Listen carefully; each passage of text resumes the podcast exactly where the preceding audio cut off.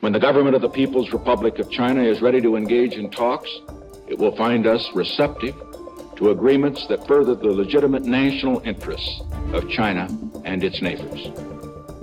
Will you switch that call to my office? Yes, we will, sir. Yeah. Thank you. Are you ready, Henry? Yes, please proceed, Mr. Ambassador. We thank President Yahya of Pakistan for conveying to us verbally a message from President Nixon. China has always tried to negotiate by peaceful means.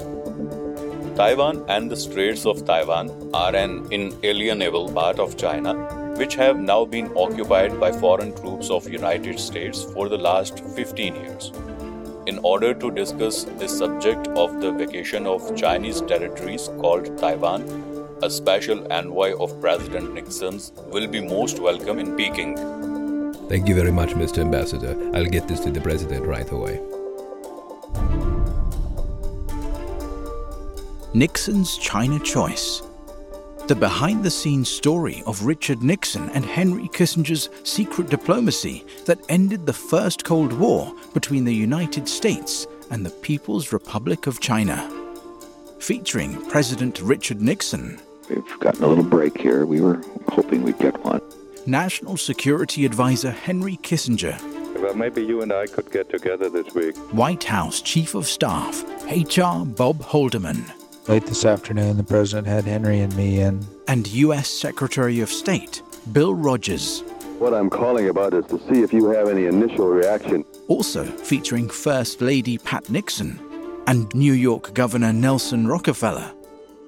Act 1. Featuring guest voice actors Ezra Stanley as Henry Kissinger.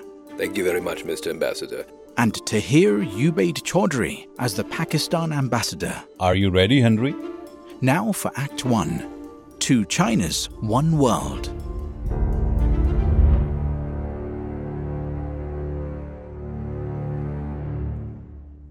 The Chinese seem to be grabbing so much now that... Yeah, but they haven't actually invited anyone yet.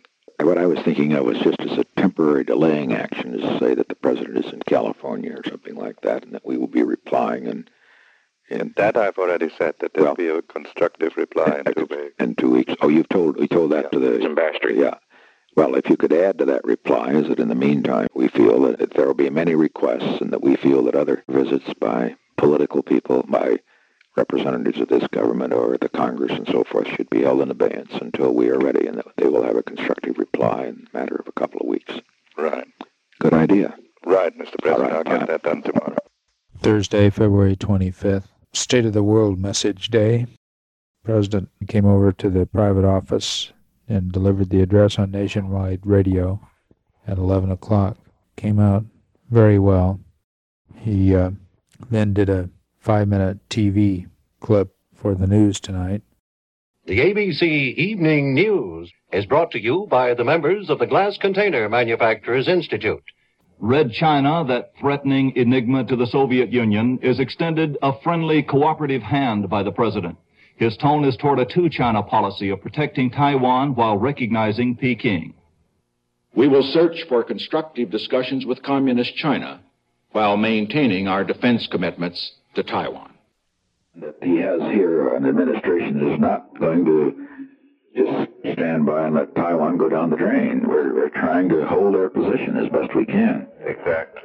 For every reason, we've got to have a diversion from Vietnam in this country for a while. That's the point, isn't it? Yeah. And we need it for our game with the Soviets. Yeah, yeah. And we would be doing the Soviets the greatest favor if we rejected this overture, and we would get nothing for it. That's right. That's right. That's what they'd like for us to do. They'd like for us to sort of slap the Chinese in the face, but we're not doing it. We're not going overboard, but we're saying, well, if they open the door, we'll open the door. Chinese Premier Zhou Enlai told some American newspapermen that before the United States can achieve normal diplomatic relations with his country, the United States will have to remove the military and naval forces which protect nationalist China on Taiwan. Taiwan, he said, is part of China, and its reunion with the mainland is an internal Chinese affair. Well, they've opened that up, that it is not to be just Taiwan, haven't they? Well, they've given one of these very ambiguous formulations, but we could fix that. I suppose their reply is one that we'll come over and talk about Taiwan. Well, that we can't do. No. That there's no limit to that. There isn't going to be any meeting, you know. Well, Mr. President, the difference between them and the Russians is that if you drop some loose change and try to pick it up, the Russians step on your fingers and fight you for it. The Chinese don't do that.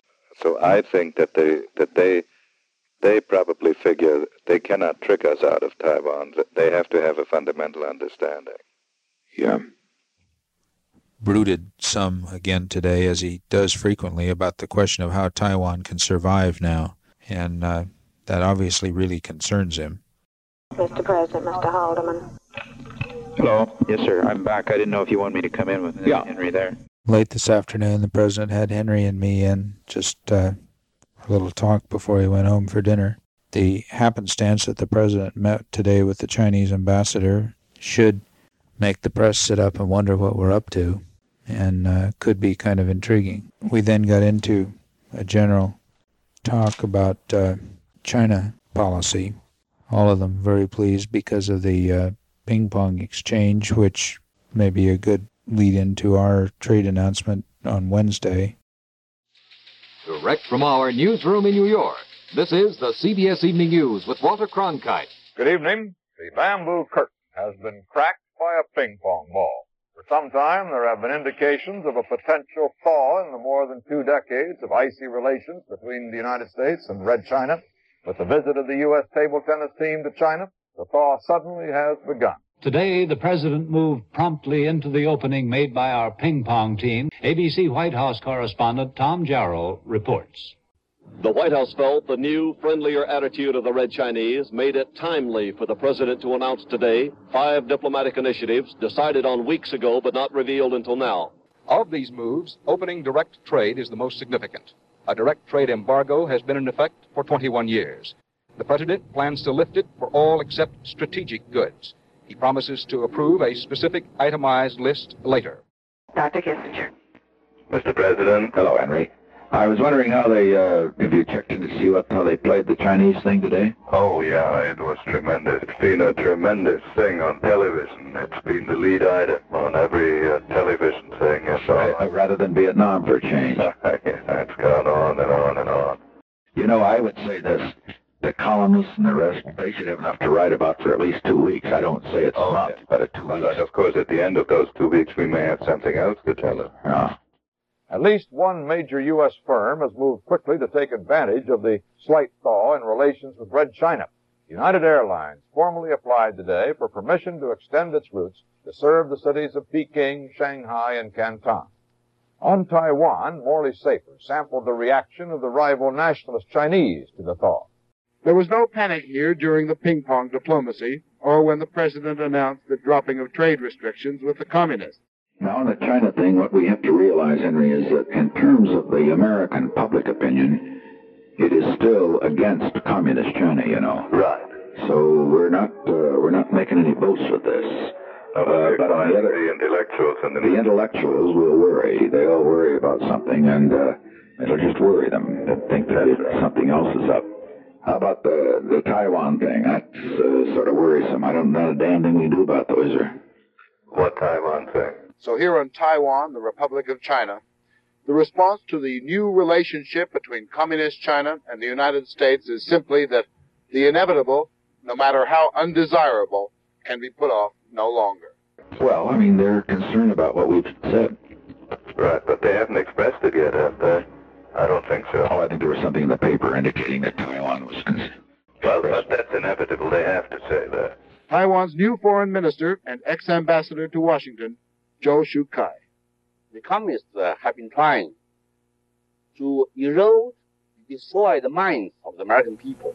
What if Communist China invited a ping-pong team from Taiwan? Well, if we send any people to the mainland, it would be for the purpose of helping our compatriots to overthrow the communist tyranny and to liberate our brethren from their enslavement. Well, Henry, the thing is, an historic change is going to take place. It has to take place. And it better take place when they've got a friend here rather than when they've got an enemy here. But we have to be cold about it. Yeah, we have to do what's best for us. Even the young people here regard their presence on Taiwan as only temporary. History will decide on how they return to China. Have Kissinger come in. Yes, Mr. President. I told you, Mr. President, that the most sophisticated analysis of the World Report was made by Zhou Enlai. You remember I said that 2 months ago. Yeah. He's the only fellow who's understood it. Yeah. Mm-hmm. Well, his analysis, in effect, realized what we were doing. That's right. We make the breakthrough in China. This is the biggest thing that's ever happened in, 20 years, Henry. It's a historic turning point, Mr. President. That's right. They all know it, don't they? Oh, no question. Not a question. Worries them, but we won't get any credit, but who knows? Oh, you'll get credit. On this, you've gotten full credit. The first time. You think so? Oh, yeah. The whole China thing has given us maneuvering room with the Russians because now we're not backed against the wall. The problem now is that we've got to avoid making too much hay out of China because they might pull the rug out from under us and we don't want to get our neck out that far. One way or another, we're not going to appear anxious about it, because we're not. We can take it one way or the other, as it turns out. Saturday, April 17th, the President got into a review of the ASNE last night. I thought you handled China beautifully. For China, we've got... I know I'd handle that well, but this is not the time to discuss the other things, but we're ready step by step. He was pretty funny in commenting on the first question. It was tremendously effective that you turned that first question into a little speech on peace. And what was the first question about, Henry? Oh, about what do you wake up about? Oh, it's a silly question. And I dream about peace all night. I know all that crap. Everything else into a good framework. It said this morning he wished he had answered with what he really wanted to say, which was he thought about going to the bathroom, just like everybody does when he wakes up in the middle of the night. I have Governor Rockefeller on the line, sir. Hello? Mr. President. I just called you to tell you that I'm, as one who has to read the New York Times every morning to know what's going on, that I'm on your side in that rent fight with your mayor. Good God, we don't want New York City to go down the tube. There's one thing I worry a little about. We're going to have to cut his request in half for new money, and he's going to start right out cutting uniformed services and then saying we're preventing his fight on crime. Yeah, the police, the firemen, and all that. Yeah. I wondered, in view of some of these...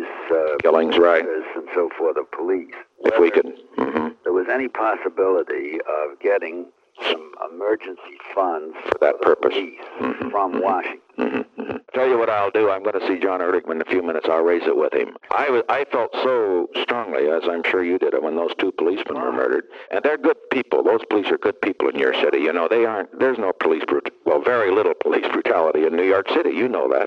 There isn't enough. That's right. Vice President Agnew reportedly has expressed misgivings about the table tennis team's visit to Red China.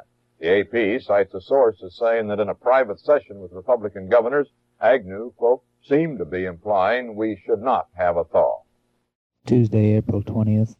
The next big item of the day was a monumental flap arising from a rather weird off-the-record press deal that the Vice President had Sunday night. Apparently, after midnight, he called 9 press people to his suite and spent 3 hours with them, during which he expressed his disagreement with the idea of letting down the barriers with China and his extreme dissatisfaction with the press reporting of the Chinese ping-pong tour. The President made the point that his first mistake was to have drinks with reporters, and he made the point that the Vice President should realize they'll just use this to destroy the Vice President. He said he doesn't understand the big picture in this whole Chinese operation, which is, of course, the Russian game. We're using the Chinese thaw to get the Russians shook. My major worry is that if we get too eager, that the Chinese will start going back into a shell. And that's by the way you've played it. And I agree. That's where the Democrats do damage. I sure as hell don't expect to get eager at all with the Chinese. Oh, no, unless the Russian thing drops, then the Chinese may want to be eager. You know what I mean? Right. And we will too. We can't just assume then. Well, we'll wait till 1974. Oh, no. See, oh, God, no. This is one of those things where I don't believe... I think our Chinese game, Henry, should be exactly as it's being played. Very cool and aloof, and yet the door's open. Now you walk in, kids, and you're loose. Mr. President, I must tell you, honestly, I believe that we have a 30% chance, even if we play the Russian game, of having a high-level Chinese one next year. Yeah, yeah. The president's second news conference in 48 hours was on his lawn. Mr. Nixon did not believe he had been given enough opportunity in his Thursday night news conference to answer questions about domestic affairs, especially about what he sees as the upsurging economy. He also doesn't want anti-war protesters to dominate Sunday morning newspaper space. We're going to see to it that the thousands of government workers who have a right to go to work peacefully are not interfered with by those militants, those few militants, who, in the name of demonstrating for peace abroad, presume that they have the right to break the peace at home. You had somebody for me? Not us, Mr. President. Mrs. Nixon, he said it. Oh. Mm-hmm. Nixon is president. Yeah. Dick, yeah. You know, I had planned a congressional, one of the ones, on Monday. And yeah. According to the information we have, that's the day that they're going to try to stop all Washington, the yeah. bridges, et cetera, and et cetera. Do you think, and some of the ladies have called in, oh, yeah. been kind of concerned. Yeah, let me just check. I got Haldeman coming in just now. I'll check with him. Yeah. Because he's got the report from the command center. Yeah, but it's going to be bad. Our help can't come. They're not going to ask the help to come. Did you know that? Well, the help? Well, yeah. Well, they sure we can't will. Party on the top. All right, fine. The help will be there. We'll have them stay overnight. We'll arrange it on Sunday. Don't worry about the budget thing. We've got a special fund for that purpose. We'll just have the help stay in a hotel or something like that and then come in. Fair enough? Okay. I think it'll work fine. Okay. You see, we just must not appear that we're going to... Yeah, let them... They're driving us out. Yeah, yeah. Absolutely. And we're not going to let them do it. And if you have half a crowd, that's all right. Fine. Okay? Good. Bye. This is NBC Nightly News with Frank McGee in New York, and in Washington, John Chancellor. Good evening. Following this weekend's big and peaceful, mainly peaceful, anti-war demonstration outside the Capitol in Washington, there were demonstrators inside today who weren't quite as peaceful. John Chancellor, with whom I had lunch today, said he thought that the tide had turned. Did he really? Yeah. What turned it? Well, he said he didn't think that the demonstration on Saturday was all that spectacular. Yeah. And he said what's happening this week is going to ruin it completely. They're, you know, be overplaying, huh? Yeah. Uh-huh. Well, Chancellor loves the China thing, doesn't he? Oh, he's absolutely crazy about it. Yeah. And he's beginning to think that you've set up he said he doesn't quite know yet what you're doing, but you've got some great ploy up your sleeves. You're much too cool, he said. Mm-hmm. Well, we're going to play it awfully cool on Thursday night. I'm just going to say I don't want to get into the business of, well, what are we going to do about two Chinas, and what are we going to do about the UN, and what are we going to do about Taiwan, and do we still stand by Taiwan, et cetera, et cetera. I'm just going to finesse all questions on China by saying this. There has been some developments here that are significant, and that I don't think the interest of the nation would be served by commenting publicly on them at this time. Just, what do you think? Don't you think? I think that's right. That would be be enigmatic as hell. That would be the best possible position to take. And what is really intriguing about this is that after Laos, when these bastards were all saying, well, let's broke it off with the Chinese and the rest. Cambodia, they were saying the same thing. But here comes Laos, though. Let's look at that one where after Laos, when the people over 2 to 1 think it failed and all that, you know, they've had all the polls show that and so forth, and we know that.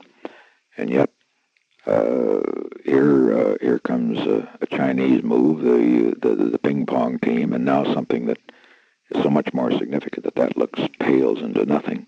Exactly. And that's the kind of thing that, if we can play it cool, can have an enormous significance. An enormous significance. And, well, look...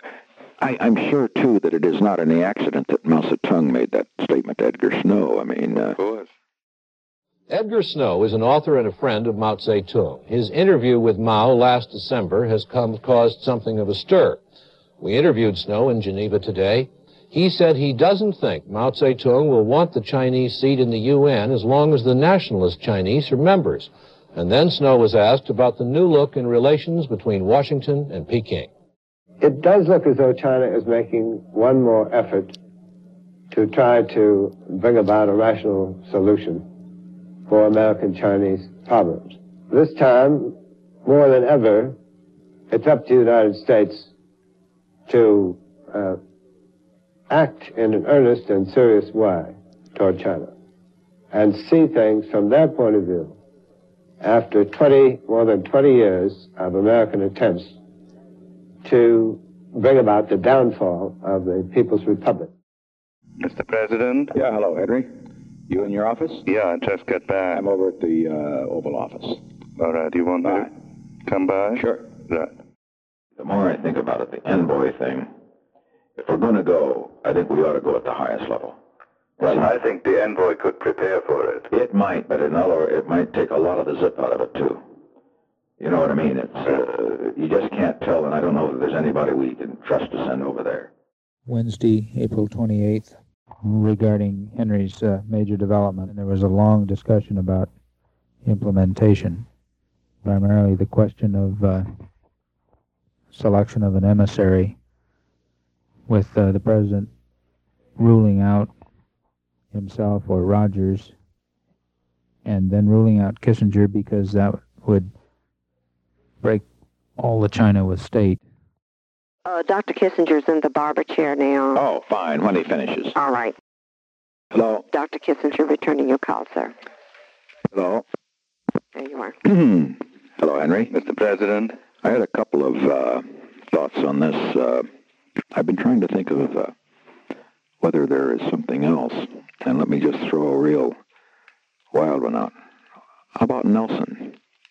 No. Can't do it, huh? Well, he wouldn't be disciplined enough. Yeah. Although he's a possibility. You see, the point is that it's a way to really engulf him and completely in a big deal. And, you know, let me think about it. Outside of government, you see. I might be able to hold him in check for... And the idea being that he's not there to load the Chinese, but for the purpose of getting something done for us. On second thought, Mr. President, I'd like to... It's intriguing. On Nelson, just thinking it out loud, you have I mean, the Chinese would consider him important. Of course, we know Nelson's sort of a wild hare when he gets running around. And well, I think for one operation, I could keep him under control. Yeah. I mean, to them, of course, a Rockefeller is a tremendous thing. That's right. The visibility there would be enormous. However, what that would do to the libs in this country would be absolutely... Wouldn't that do them in? Oh, God. Okay. Send a Rockefeller over there, you know. Jesus, key Christ. Anyway, that's something to think about, too. A good problem to have. Yeah, we got a little more luxury than we usually have. That's right. Normally we haven't got much to move with, but... I think if we get this thing working, we'll end Vietnam this year. No decisions made at that time. We had another session in the afternoon, and Henry had his thoughts more in line by then and made the point that he was the only one who really could handle this and that the way to go at it was, in effect, to set it up for the president with a secret meeting prior to that with Henry. And that's... the way it was left as Henry took off late this afternoon for a week in Palm Springs. The next step for the Nixon administration is likely to come on or before the fall session of the United Nations. By that time, President Nixon will have a decision on whether the United States is to continue opposing UN admission for Communist China. Dan Rather, CBS News, the White House. We'll have more news in a moment. What's the best tuna? Chicken of the sea. Hi, Dick. Oh, Pat, I've got to go out on the Sequoia with a couple of people so I won't be back there for dinner. Okay. Yeah, swell. Thank you. Mm-hmm. Bye. We hope you enjoyed Act 1 of Nixon's China Choice. Please support this project with a PayPal donation. In Act 2, personal conflict between Kissinger and Rogers and the president's distrust of the Foreign Service complicate efforts to keep the initiative a secret.